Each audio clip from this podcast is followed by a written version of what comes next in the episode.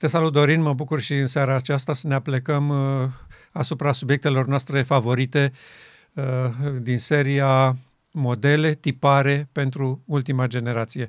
Și te invit uh, în seara aceasta să facem o scurtă incursiune în experiența absolut incredibilă a împăratului Iosafat, formidabilul nostru Iosafat și prietenul lui Iahaziel, de care nu știa nimeni. Dar nici acum nu știu dacă știe lumea despre el prea multe. Da, adevărat. Este un nume absolut necunoscut. Și uh, mă bucur să mm, facem operațiunea aceasta uh, din mai multe considerente. Unul dintre ele este și faptul că exact acum un an am început uh, să lucrăm în modul acesta online. Uh, tu de obicei uh, veneai în România și înregistram dar uh, situațiile dramatice de pe planeta noastră ne-au împiedicat să mai călătorim și putem lucra în modul acesta. Mulțumim Domnului că ne-a ținut pe picioare și sănătoși în toată această perioadă și avem posibilitatea să ne facem datoria în fața ochilor întregului univers care vor să vadă cum reacționează pământenii la oferta lui Dumnezeu de har abundent. Microfonul la tine, la Romalinda. Ce să spun, mă bucur că suntem împreună și salut uh, iubitorii soliei Îngerului al treilea și faptul că putem să, uh, să ne hrănim din această uh, hrană extraordinară, din acest cuvânt despre neprihănire și să așezăm înaintea noastră modelele acestea care sunt atât de prețioase pentru ultima generație. Toate, toate aceste modele aduc informații care vor ajuta ultima generație să priceapă frumusețea, înălțimea și adâncimea acestei, acestei solii extraordinare. Cu această ocazie am spus, vreau să ne ocupăm puțin de ceea ce s-a întâmplat în experiența absolut incredibilă a împăratului Iosafat. Pot spune cu certitudine că este o excepție cazul lui. Cu niciun împărat nu s-a mai întâmplat la fel. Și de aceea vreau să facem o scurtă trecere în revistă a episodului și apoi să discutăm implicațiile pentru generația noastră. În ce fel uh, are efect și contează ce s-a întâmplat cu câteva mii de ani înainte. Iar eu spun că această experiență a lui este definitorie pentru credința pe care trebuie să o aibă poporul lui Dumnezeu în ultima fază a bătăliei dintre Hristos și satana. Ce s-a întâmplat în cazul lui Iosafat? Ei trăiau liniștiți în țara lor, nu amenințau pe nimeni și dintr-o dată uh, sistemele de contraspionaj îl uh, anunță pe împărat că o foarte mare mulțime, o armată nenumărată, uh, se apropie către granițele țării și și-au făcut tabăra imediat în fața.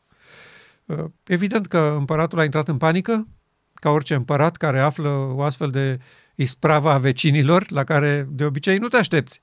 Adică sper că atâta timp cât tu îi respecti și trăiești în pace cu ei și ei să trăiască cu tine. Dar uh, acești oameni aveau alte intenții și nu prea erau interesați de ceea ce crede împăratul lui Israel. Ei doreau să elimine zona de această prezență. Adică nu avem nevoie de voi în mijlocul nostru. Și lucrul acesta se întâmplă și în viitorul nostru foarte apropiat. Și, în mod normal, orice împărat uh, trage semnalul de alarmă. Îl cheamă pe ministrul uh, apărării și îi spune uh, alertă de gradul 1, uh, suntem în pericol mortal, uh, armata în câteva ore să fie gata. Uh, trebuie să ne apărăm patria. Împăratul Iosafat nu face așa ceva. Împăratul Iosafat cheamă poporul la Ierusalim și în fața lor se umilește plecându-se înaintea lui Dumnezeu și spunând, Doamne Dumnezeul nostru, noi suntem neputincioși în fața acestei mari mulțimi. Noi nu avem nicio soluție și nu găsim niciun fel de, de, de posibilitate să sperăm măcar că vom scăpa vii din atacul acestei mulțimi furioase. Eu recunosc că tu ne-ai adus în această țară, noi suntem aici prin mâna ta, prin intervenția ta. Noi nu aveam de gând și nici nu știam că urmează să venim aici. Tu, cu braț puternic, ne-ai adus în această țară și noi ne aflăm aici datorită bunătății și îndurării tale. Nu avem altă soluție, nu știm ce să facem decât să apelăm la bunătatea și îndurarea ta cu noi. Eu spun că pentru un împărat care pretinde cât de cât puțină decență și respect din fața cetățenilor, să vii în fața lor cu o astfel de poziție acum când țara este atacată și uh, uh, dușmanii sunt la porți și să spui, ne pare rău, nu știm ce avem de făcut. Nu putem să facem nimic. Asta este o umilire formidabilă și uh, în alte ocazii, dacă nu era uh, groaza atât de mare în popor, probabil că uh, s-ar fi ridicat unii și ar fi zis, păi atunci dă demisia, împărate, pleacă de aici, lasă-ne în pace că știm noi ce avem de făcut. Luăm săbiile, scutul și sulițele și Domnul ne va da biruință. Împăratul n-a gândit așa spre rușinea întregii uh, uh, echipe de colegi de-ai lui dinainte sau de după. Și noi constatăm că până în ziua de astăzi împărații poporului lui Dumnezeu nu procedează așa. Președintele conferinții generale nu procedează așa. Atunci când au inițiat operațiunea Ploaie Globală, în loc să se plece în fața lui Dumnezeu să spună, Doamne, noi nu știm de ce n-a venit ploaia. Te rog frumos, dă-ne o idee, trimite pe cineva să ne clarifice, să ne lămurească. De ce noi suntem în această situație, în acest an, aici pe planeta Pământ și ploaia târzie n-a venit? E vina noastră? Am făcut ceva greșit? Și atunci imediat Domnul a fi răspuns. Dar nici prin cap nu le-a trecut. Ei aveau planuri, strategii, știau ce au de făcut, nu interesează ce spune nimeni, ei își fac datoria față de Domnul. Știu precis ce au de făcut. Ei bun, Iosafat n-a știut ce are de făcut. Iosafat s-a plecat și a recunoscut că nu avem nimic de făcut, nu știm ce, ce trebuie să facem în acest moment.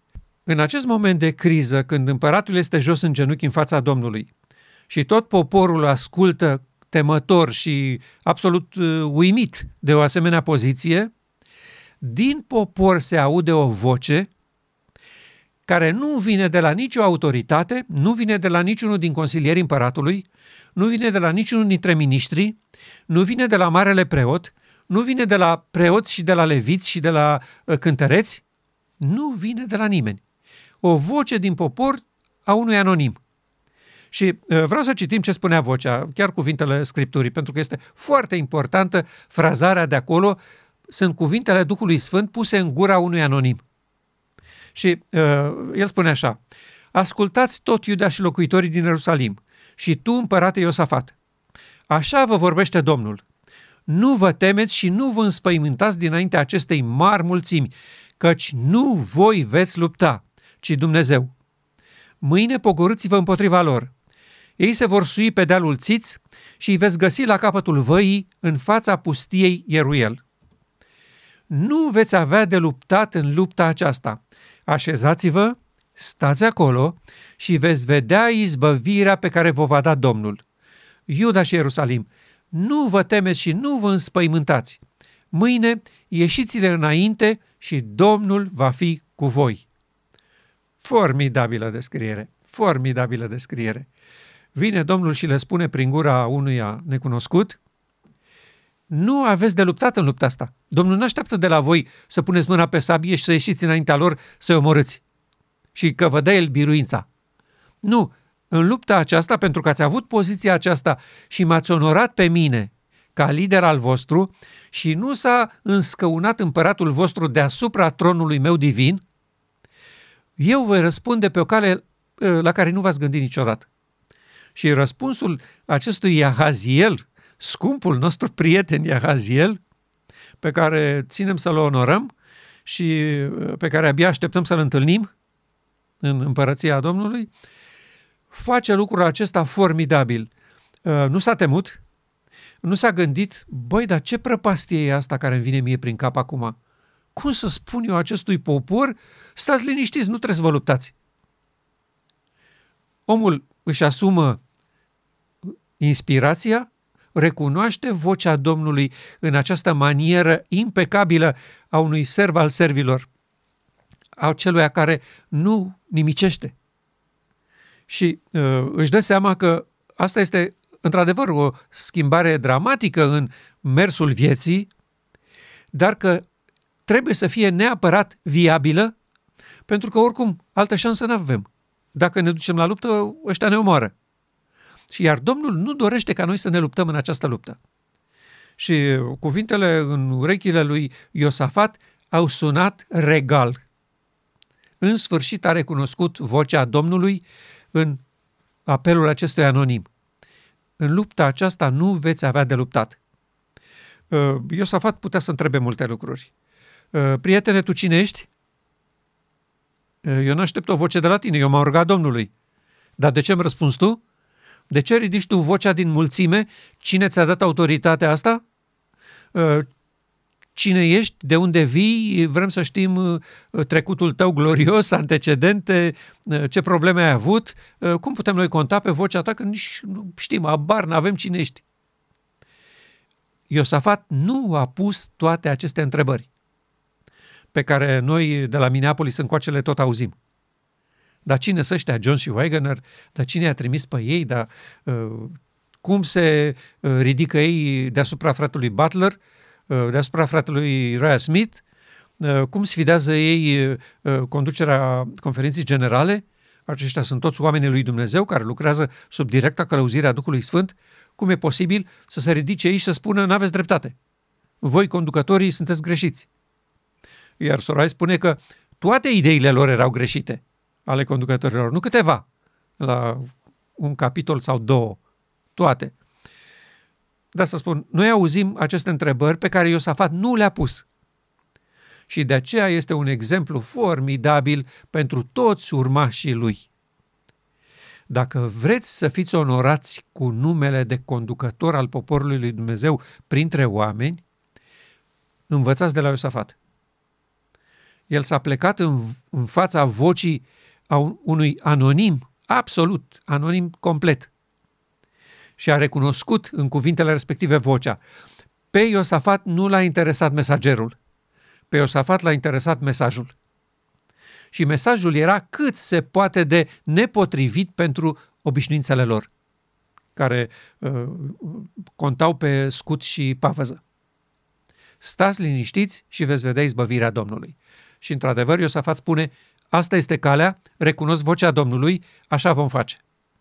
Și a doua zi dimineață înșiră oștirea, uh, avea și el trupe de elită, și preoții și uh, uh cântăreții cu instrumentele, cu trompetele, cu trâmbițele, cu alăutele, în fața armatei și tot poporul după ei. Și s-au dus să vadă ce se întâmplă cu această mare oștire. Și uh, vreau de asemenea să citim uh, și versetele uh, următoare care vorbesc despre acest lucru. În clipa când au început cântările și laudele, Domnul a pus o pândă împotriva fiilor lui Amon și ai lui Moab și împotriva celor din muntele Seir, care veniseră împotriva lui Iuda. Și au fost bătuți. Fiii lui Amon și fiii lui Moab s-au aruncat asupra locuitorilor din muntele Seir ca să-i nimicească cu desăvârșire și să-i prăpădească. Și după ce au isprăvit cu locuitorii din Seir, s-au ajutat unii pe alții să se nimicească. Absolut incredibilă situație n-a trebuit să fie scoasă nicio sabie din teaca oștirii lui Iosafat. Oamenii aceia, rămași fără protecția divină, pentru că porniseră într-o acțiune criminală de ucidere și de jaf, nu s-au mai putut bucura de protecția Duhului Sfânt. Și când protecția Duhului Sfânt este retrasă de deasupra unui popor, oamenii respectivi își pierd mințile. Și asta s-a întâmplat cu acel popor dintr-o dată s-au trezit că nu mai sunt aliați și că cei din muntele Seir uh, pun ei la cale niște aranjamente să le iasă lor mai bine pasența în atacul ăsta. Și uh, s-au enervat, s-au supărat, uh, au judecat strâmb, oamenii aceia nu aveau nicio vină, nu făceau niciun plan. Au năvălit asupra lor, i-au omorât și apoi s-au încăierat între ei. N-au mai știut cine este vrăjmașul și-au pierdut mintea. Aceasta este realitatea. Nu s-a atins nimeni de ei. Nici o sabie omenească sau îngerească nu i-a lovit pe acei oameni. Duhul lui Dumnezeu s-a retras de deasupra lor și mintea lor blestemată i-au făcut să se suspicioneze, să se vâneze, să se omoare unii pe alții. Așa s-a terminat această bătălie. Și scumpul nostru Iosafat, având încredere în glasul acestui foarte prețios Iahaziel, prin care Duhul lui Dumnezeu a salvat națiunea, sunt un exemplu excepțional pentru noi. Oameni buni, v-a invitat Dumnezeu la nuntă. V-a promis că va scoate din voi inima de piatră și va pune o inimă de carne. În această inimă de carne va instala sistemul său de operare divin, pe care noi îl numim Duhul Sfânt, și astfel vă va face să păziți legile și poruncile lui. Aceasta este vocea lui Iahaziel din timpul nostru. Primiți-o cu bucurie, acceptați-o, nu vă opuneți ei. Nu o acuzați-o că este aberantă, că nu e posibil, că nu s-a mai întâmplat niciodată. Așa e. Nu s-a mai întâmplat niciodată, că nici acum, în cazul lui Iosafat, nu s-a mai întâmplat așa ceva vreodată. Când uh, împăratul să se plece în fața Domnului și să întrebe, Doamne, ce avem de făcut, că noi nu știm. Cu toate că ei știau foarte bine că atunci când sunt atacați, trebuie să răspundă cu sabie și cu scut. Acestea sunt realitățile cazului uh, uh, pe care noi l-am analizat astăzi. Într-adevăr, Iosafat reprezintă un model extraordinar pentru ultima generație. Uh, aș vrea să recunosc și câteva lucruri care țin de natura noastră umană. Până să fi ajuns la punctul acesta în care a recunoscut în vocea lui Ahaziel glasul Domnului, Iosafat a făcut greșeli.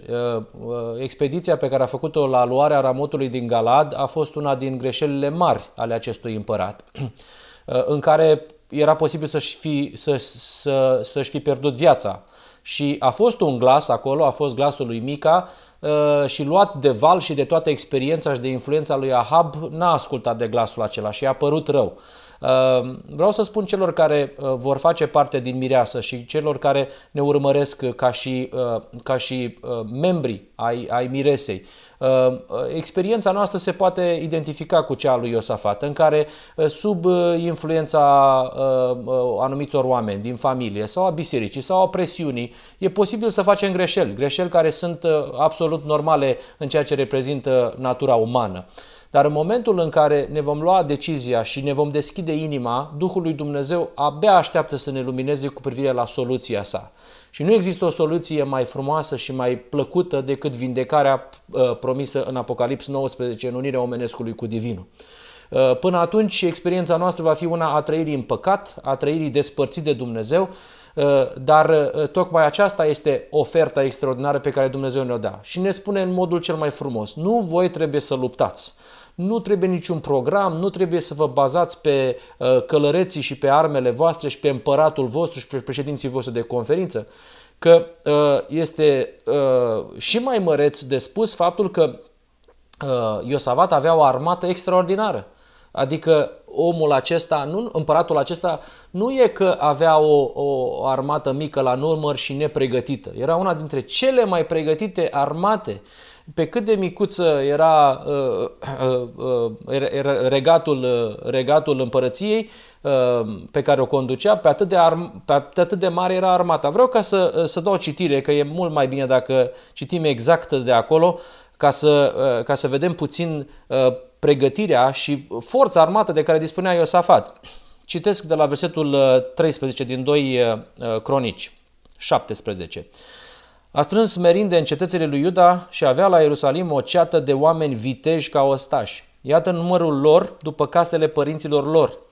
Din Iuda, căpetenii peste o mie Adna, căpetenia cu 300 de mii de viteji. După el, Iohanan, căpetenia cu 280 de mii de oameni. După el, Amasia, fiul lui Zicri, care se predase de bună voie Domnului cu 200 de mii de viteji. Din Beniamin, Eliada, om viteaz, cu 200.000 de oameni înarmați cu arc și cu scut. Și după el Zoz, Zozabad cu 180.000 de oameni înarmați pentru război. Aceștia sunt cei ce erau în slujba împăratului, afară de aceea pe care îi pusese împăratul în toate cetățile întărite ale lui Iuda. Am făcut o mică socoteală, uh, sunt 1.160.000 de trupe de elită ale împăratului, afară de, de garnizoanele din uh, fiecare cetate. Adică împăratul acesta era la mintea oricărui supus al împărăției. Împărate, dar nu e că nu avem uh, ostași, nu e că nu avem viteji. Adică cum să ne plecăm în genunchi uh, și să cerem uh, ajutorul Domnului de parcă n-am fi pregătiți. Dar nu Domnul ne-a, ne-a binecuvântat pe noi să fim luptătorii săi într-o lume a violenței și a războiului. Ce înseamnă plecarea asta pe genunchi și să cerem sfatul Domnului? Uh, în al doilea rând, uh, de ce n-a vorbit marele preot? Cine e acesta Iahaziel, cum spuneai și tu? Marele preot să vorbească, să vorbească conducătorul prin care Dumnezeu se descoperă, să vorbească prin umim și prin tumim, să dăm la sort, să facem niște lucruri de care suntem învățați.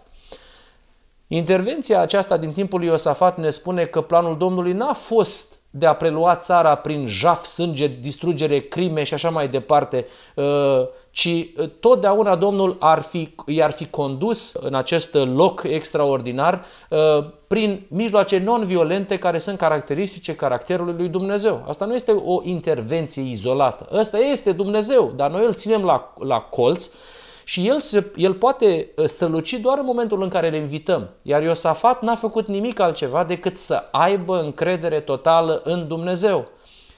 În momentul în care îl lași pe Dumnezeu în viața ta, strălucește cu o forță extraordinară. Iar ultima generație va trăi experiența aceasta ușor de spus din gură. Fraților, trebuie să fim credincioși, să avem încredere 100% în Domnul.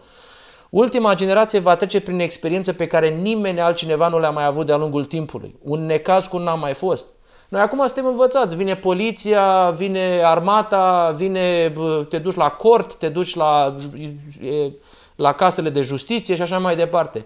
Poporul lui Dumnezeu va rămâne complet, complet în mâna lui Dumnezeu și vor alege ca Dumnezeu să-i conducă. Uh, și într-adevăr, Iahaziel al lor va fi, uh, vor fi solii de la 1888, leproșii aceștia din anul 2021 care sunt și ei necunoscuți, Uh, își fac lucrarea, spun mesajul acesta și important este ca Domnul nostru să iasă de pe banca uh, acuzaților. Într-adevăr, într-o vreme a războiului, a violenței și a distrugerii, să te duci la luptă cu, cu, uh, cu instrumente de muzică este aproape incredibil. Incredibil. Ca să nu mai spun că paralela este că poporul lui Dumnezeu va veni și ei, vor veni și ei cu instrumente, ca instrumente. Numai că de data aceasta știm cântarea. Cântarea va fi cântarea lui Moise și cântarea mielușelului. Ei cu aceasta vor veni. Cu cântarea pe care Moise a avut-o uh, în Deuteronom 31 despre toată dinamica nimicirii și cântarea mielușelului care are totală încredere în Dumnezeu până la capăt, așa cum a fost în omul Isus Hristos. Toate experiențele acestea ne ajută să adunăm informații extrem de importante uh, uh, pentru ultima generație.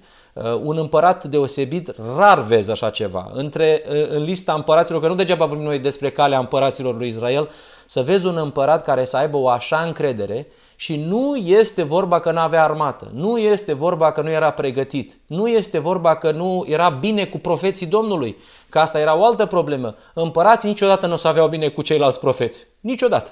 Totdeauna era un război. Ei, împăratul acesta nu s-a sprijinit pe nimic altceva decât pe încrederea extraordinară a, a, a Domnului. Uh, e ușor de spus, dar ca să mergi la luptă împotriva uh, unor oameni înarmați până în dinți, cu instrumente, când tu ai armata uh, pregătită, una dintre cele mai, uh, uh, cele mai bine și mai sofisticate și mai educate și tot ce trebuie să te bazezi uh, pe a merge cu, cu cântăreții de la cor, este incredibil în opinia mea. Da, vreau să fac câteva referiri la experiența personală a generației finale legat de această experiență a lui Iosafat și Ahaziel. Și apoi una la nivel colectiv, pentru că Dumnezeu va opera în mod colectiv când va avea loc Marea Zei Spășirii și nu individual. Dar uh, noi avem învățături și la nivelul acesta individual din experiența lui Iosafat. Prieteni, veți recunoaște căile Domnului în momentul când veți avea de a face cu o voce care spune exact contrariul colectivității. Așteptați-vă ca Dumnezeu să lucreze ca și atunci pe canale neconvenționale. Nu așteptați intervențiile Domnului pe canalele obișnuite, în logica obișnuită a lucrurilor. Pentru că nu se potrivește. Satana a avut grijă să ducă totdeauna realitățile prezente departe de mentalitățile neprihănirii. Și poporul nostru a fost foarte familiar cu uh, zurgălăii din pomul cunoștinței binelui și răului și complet nefamiliar cu uh, fructele dătătoare de viață din pomul vieții. Și de asta spun, uh, noi am fost avertizați chiar de vocea profetică pe care noi ca popor o onorăm și care ne-a spus că în această ultimă lucrare Dumnezeu va lucra foarte diferit de ordinea firească a lucrurilor și pe o cale care va fi contrară căilor omenești și planurilor omenești. Așa a fost la Iosafat. Dumnezeu a lucrat pe căi neconvenționale. A venit printr-o voce necunoscută care spunea lucruri exact pe dos față de cum știau ei că trebuie să se întâmple. Uh, ei aveau o mentalitate despre cum trebuie să arate prezentul și se adaptau precis la prezent. Iar Domnul spunea, nu aceasta este calea. Nu așa se face. Și pentru că noi ca popor am ținut morțiși să facem pe calea asta, Domnul ne-a lăsat și a spus, ok, bine. Aștept să vedem când veți aduce voi ploaia târzie. Și la nivel personal, aceasta este bătălia. Am fost educați și învățați că noi vom reuși să ajungem la statutul acela pe care Domnul va recunoaște, revărsând ploaia târzie, prin educație, cultură, exercitarea voinței, efortul omenesc. Uh, dați-vă silința, fiți mai serioși, fiți mai hotărâți, mai spirituali, mai credincioși, veniți la biserică, plătiți-vă zecimea cu credincioșie, nu furați de la amărar și uh, izmă. Și poporul nostru a crescut în această atmosferă de depinde de noi, de performanța spirituală. S-au uitat ei în stânga, în dreapta, nu prea au văzut performanța spirituală la alții. Dar parcă la mine e mai bine decât la vecinul. E, bun, mulțumim Domnului. E, ok, ne descurcăm. Mergem înainte sub același steag. Și fiecare generație s-a luptat și, și a depus eforturi să ajungă la un anumit nivel pe care Dumnezeu să-l onoreze prin revărsarea ploii târzii și prin sigilare. Și noi constatăm că timpul a trecut și o asemenea speranță de șartă nu s-a întâmplat. Poporul lui Dumnezeu nu a adus ploaia, așa cum profeții lui Baal nu au adus ploaia țipând până la miezul nopții pe uh, înălțimile țării. Uh, și acum uh, câteva referiri la experiența colectivă. Dumnezeu va lucra în final, în Marea Zi a Ispășirii, cu un popor. Nu va lucra cu mine sau cu tine. Asta suntem cu toții de acord. El își va forma mireasa și din acest popor, datorită zguduirii produse de solia martorului credincios, unii vor rămâne credincioși soluției oferite de martor. Nu ai aur, haină și doctorie și singura soluție este să vii la mine să ți le dau.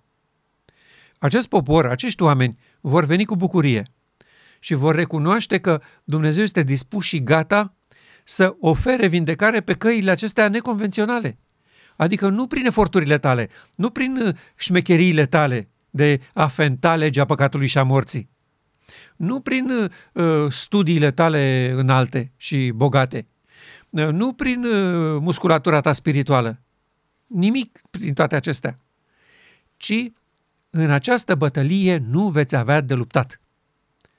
Foarte strâmb sună la urechile noastre așa ceva. Cum adică? Chiar acum, la, la sfârșitul veacurilor? Chiar acum când e gata să intrăm în cer? Chiar acum nu avem nimic de făcut? Până acum ne-a stocat cu sfaturi. Sora a zis așa, sora zice așa, că mâneca, că fusta, că pălăria, că uh, concediul la mare, că rugăciunea, că studiul Bibliei. Ne-a stocat ani de zile. Și acum a venit să ne spuneți că exact când este momentul crucial al bătăliei, și exact momentul acesta de cotitură în marea controversă, când se pune punct rebeliunii lui satana. Noi, poporul lui Dumnezeu, măreția acestei lumi, noi nu avem nimic de făcut? Sună extrem de nepotrivit. Dar exact la fel de nepotrivit sunau la urechile poporului sfatul Domnului prin Iahaziel. În această bătălie nu aveți de luptat. Punct. Și poporul nostru este absolut uh, siderat ca să folosesc o expresie populară, când aude așa ceva, că în Marea Zi a Ispășirii, în operațiunea pe care Hristos trebuie să o realizeze în Sfânta Sfintelor, din partea poporului nu se așteaptă nimic. Să fie acolo prezent. Asta e tot. Restul e treabă de creator. Scot inima de piatră, așez una de carne, așez în ea Duhul meu și vă fac să păziți legile și poruncile mele. Asta este absolut o chestiune de marele chirurg divin. Nu stă la îndemâna noastră să schimbăm inima de piatră cu una de carne. Ne-am zbătut, ne-am chinuit, nu numai noi. Până și comuniștii au încercat să producă omul nou. Nu se întâmplă. Omul ăsta născut din nou nu se întâmplă prin eforturi și prin uh, știință omenească. Este o chestiune care ține strict de producător, de creator. Acceptați intervenția lui sau rămâneți așa. Și omenirea 2.0 nu s-a format exact din această necredință a poporului care a primit lumină cu privire la scopul și intenția lui Dumnezeu în 1844. Și totuși au fost lăsați în beznă totală ca toți ceilalți. De ce? Pentru că sfidarea luminii și neînaintarea în slava crescând a solii îngerului al treilea aduce beznă progresivă. Și noi constatăm că astăzi s-a acumulat un nor masiv de beznă asupra acestui popor și nu reușește să înțeleagă că în această luptă nu veți avea de luptat. De asemenea, modelul uh, Iosafat uh, este unul care se încadrează atât înainte de mileniu cât și după mileniu. Uh, este un model care ne, va, ne învață ce se va întâmpla în experiența în care după mileniu vor fi înviați toți nelegiuiții și ce se va întâmpla la sfârșitul timpului când nu la voia întâmplării apare această înviere a doua oară a nelegiuiților.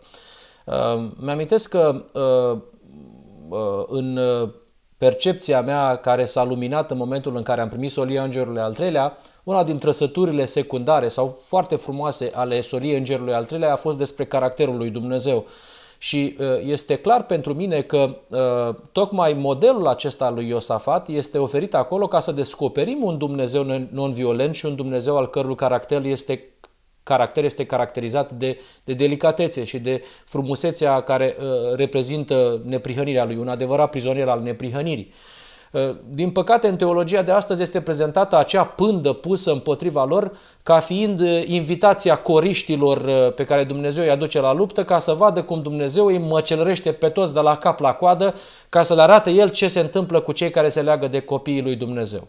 Ei, Ă, această prezentare extrem de, de uh, nocivă este la ora actuală prezentată ca fiind modelul de distrugere la sfârșitul timpului în care Dumnezeul nostru este un nimicitor fără nicio scrupulă și fără absolut nimic, cu grade de, de, de, de a, a, a, a pedepsi și de a aduce uh, uh, maltratare și o violență sub forme inimaginabile pe care, care sunt toate din arsenalul lui satana, dar toate sunt bune la Dumnezeu pentru că atunci este drept ca el să fie deasupra legii și uh, un astfel de model este uh, prezentat de satana tocmai în modelul, în, în forma cea mai greșită posibilă.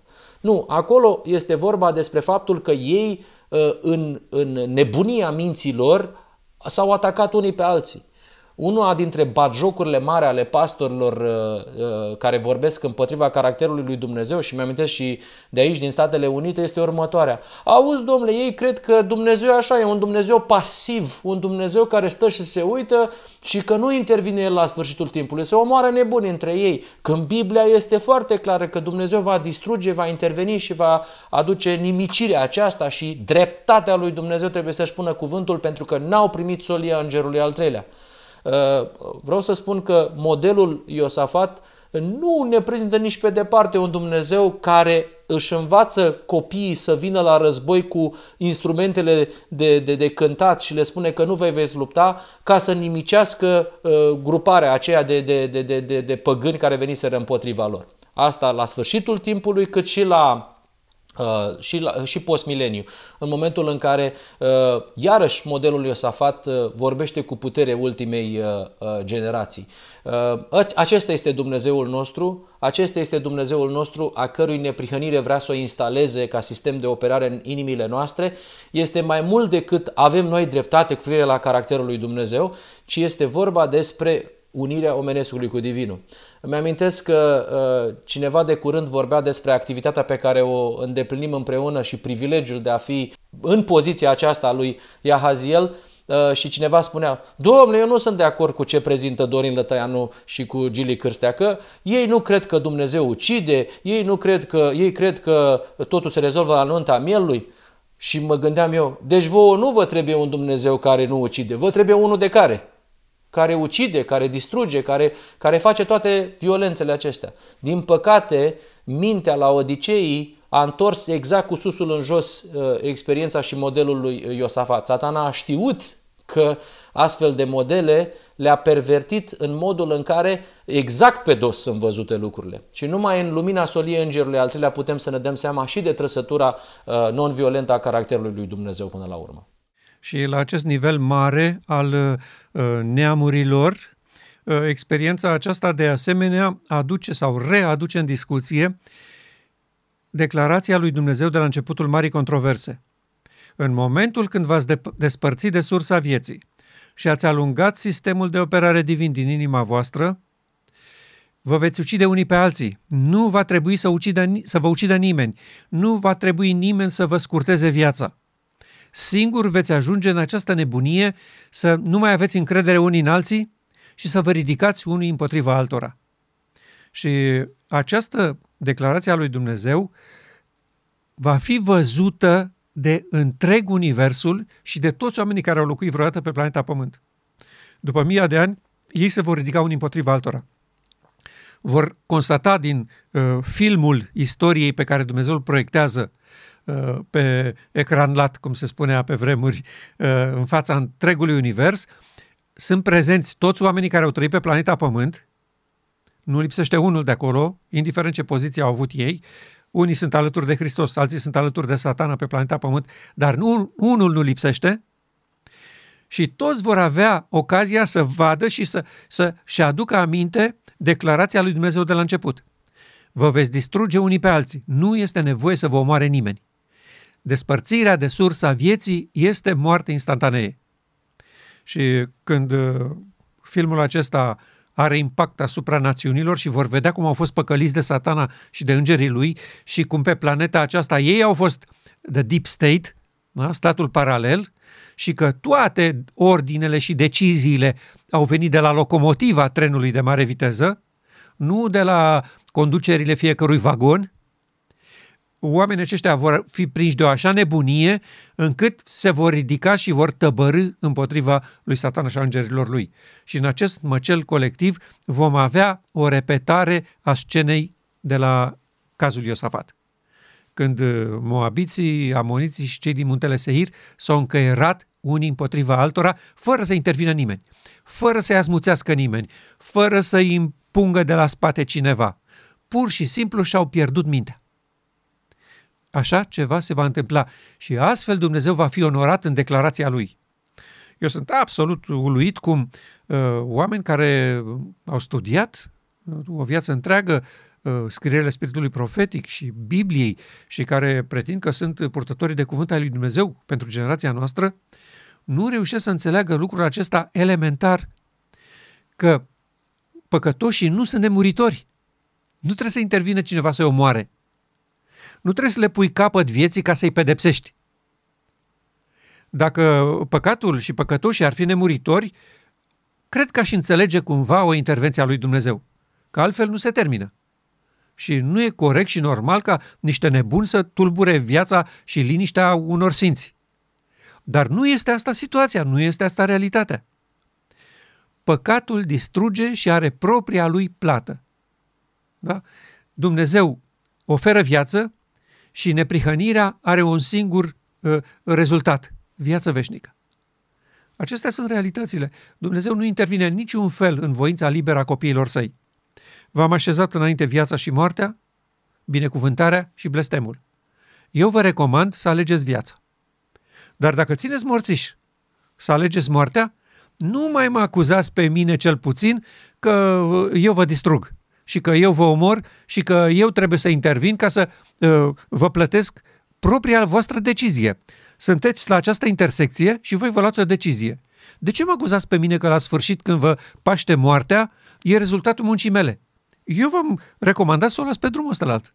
Dacă Dumnezeu uh, înviază uh, toată suflarea, vorbim de adunarea generală a Universului ca să dovedească punctul acesta, că nu, nu îi înviază ca să, ca să uh, uh, îi mai pedepsească încă o dată într-un mod uh, uh, groaznic până la urmă, Îți dai seama în ce situație este Dumnezeul nostru care trebuie să vorbească fiecăruia în parte și fiecare în parte, inclusiv satana, va recunoaște că a fost decizia mea și că ai avut dreptate, Doamne, când ai spus că despărțit de izvorul vieții uh, vom muri, veți muri, veți muri, nu vă omor, a avertizat, nu a amenințat.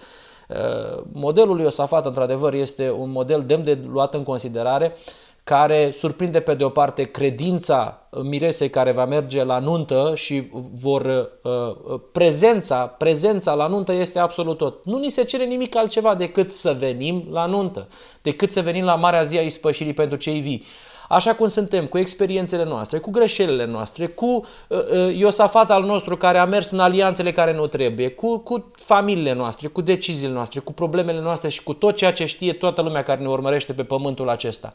Ni se cere să venim la nuntă. Este soluția simplă a lui Dumnezeu, știe că despărțiți de El nu putem să trăim în neprihănire, nu ne cere să, să, uh, să ne bazăm pe mușchii noștri spiritual și pe tot ceea ce facem, trăim trăim în lumea păcatului și a morții și realizăm că toate sfaturile astea sunt binevenite, dar asta nu rezolvă și nu schimbă niciodată legea păcatului și a morții în legea Duhului de viață. Asta este operațiunea de care ai făcut, de la care ai vorbit, operațiunea făcută de începătorul unei noi omeniri, de, de Domnul nostru, de Duhul lui Dumnezeu, care așteaptă credincioșia de tip Iosafat care spune, da, Doamne, mă încred în Tine, vin la nuntă, nimic nu este mai important pe planeta aceasta, nu ne luăm decizia din cauza că ne este frică de grupele de păgâni care vor veni împotriva noastră, de sfârșitul timpului. Pentru poporul lui Dumnezeu, sfârșitul timpului este izbăvire. Sfârșitul timpului este, nu este teamă, sfârșitul timpului este vestea cea mai bună, sfârșitul timpului înseamnă că în sfârșit vom, ne vom întoarce acasă, vom intra în familia lui Dumnezeu pe noi sfârșitul timpului nu ne pune în genunchi de teamă și spunem, Doamne, intervino. Pe noi sfârșitul timpului ne spune, uh, ne, ne pune în situația în care spunem abia așteptăm să venim la nunta mielului, uh, am așteptat cu credincioșie, Doamne, momentul în care ai trecut pe la fiecare individ în parte, dacă se întâmplă în timpul vieții noastre, cu mare bucurie, dacă nu se întâmplă în timpul vieții noastre, nu avem nicio problemă. Important este că vom participa cu totul la Marea Zi a Ispășirii. Simplu, frumos, în caracterizarea atât de clară a, a divinității și a neprihănirii sale și de aceea modelul Iosafat reprezintă o lecție extraordinară pentru ultima generație. Îți mulțumesc frumos, Dorin, pentru companie în această seară. Îți transmit încă o dată salutările prietenilor noștri care mă contactează pe mine. Toți îmi spun că te iubesc și că apreciază ce faci și că onorează curajul tău de a trece de partea neprihănirii în acest moment de mare criză pentru poporul lui Dumnezeu. De asemenea, ne bucurăm împreună cu Iahaziel și cu Iosafat și le onorăm memoria acestor bravi bărbați ai credinței care în momente de mare criză au știut să plece genunchiul în fața lui Dumnezeu și să recunoască noi nu avem nicio soluție. Și abia așteptăm să întâlnim și să le mulțumim pentru exemplu formidabil pe care ne l-au așezat în față spunându-ne, prieteni, se poate. Dacă noi am putut în acea criză serioasă, cu siguranță și voi veți putea în criza care vă așteaptă. Și uh, exemplul lor este o încurajare puternică pentru mireasa lui Hristos, pentru poporul care va avea curajul să asculte vocea lui Dumnezeu venită pe canale neconvenționale. Mulțumesc pentru aceste salutări și mă simt privilegiat să fac parte din, din grupa aceasta. Cum ai spus, nu este vorba despre noi. Uh, în modelele acestea vorbim de leproși, uh, vorbim de Iahaziel, despre niște necunoscuți. Despre leproși am spus în, în uh, ultima înregistrare că n-am mai auzit nimic despre ei. Da? Asta este trăsătura de bază a, a leproșilor. Despre Iahaziel ai mai auzit ceva? N-ai mai auzit nimic. Și el a fost cel prin care s-a adus o victorie de care se vorbește de milenii în, în, în, în experiența poporului lui Dumnezeu. Noi suntem uh, chemați de glasul lui Dumnezeu, nu facem nimic altceva decât să spunem că suntem privilegiați să facem lucrul acesta și cu bucurie punem înaintea uh, poporului oferta aceasta pe care noi la nivelul individual am acceptat-o cu mare bucurie. Uh, Spun tuturor celor care iubesc solia îngerului al treilea că acesta este drumul și uh, în momentul în care se, își vor deschide inima Duhului Dumnezeu este imposibil să nu le răspundă. Mulțumesc frumos și o să ne reauzim la uh, dezbaterea celorlalte modele care au rămas și sunt foarte multe. O seară bună! La revedere!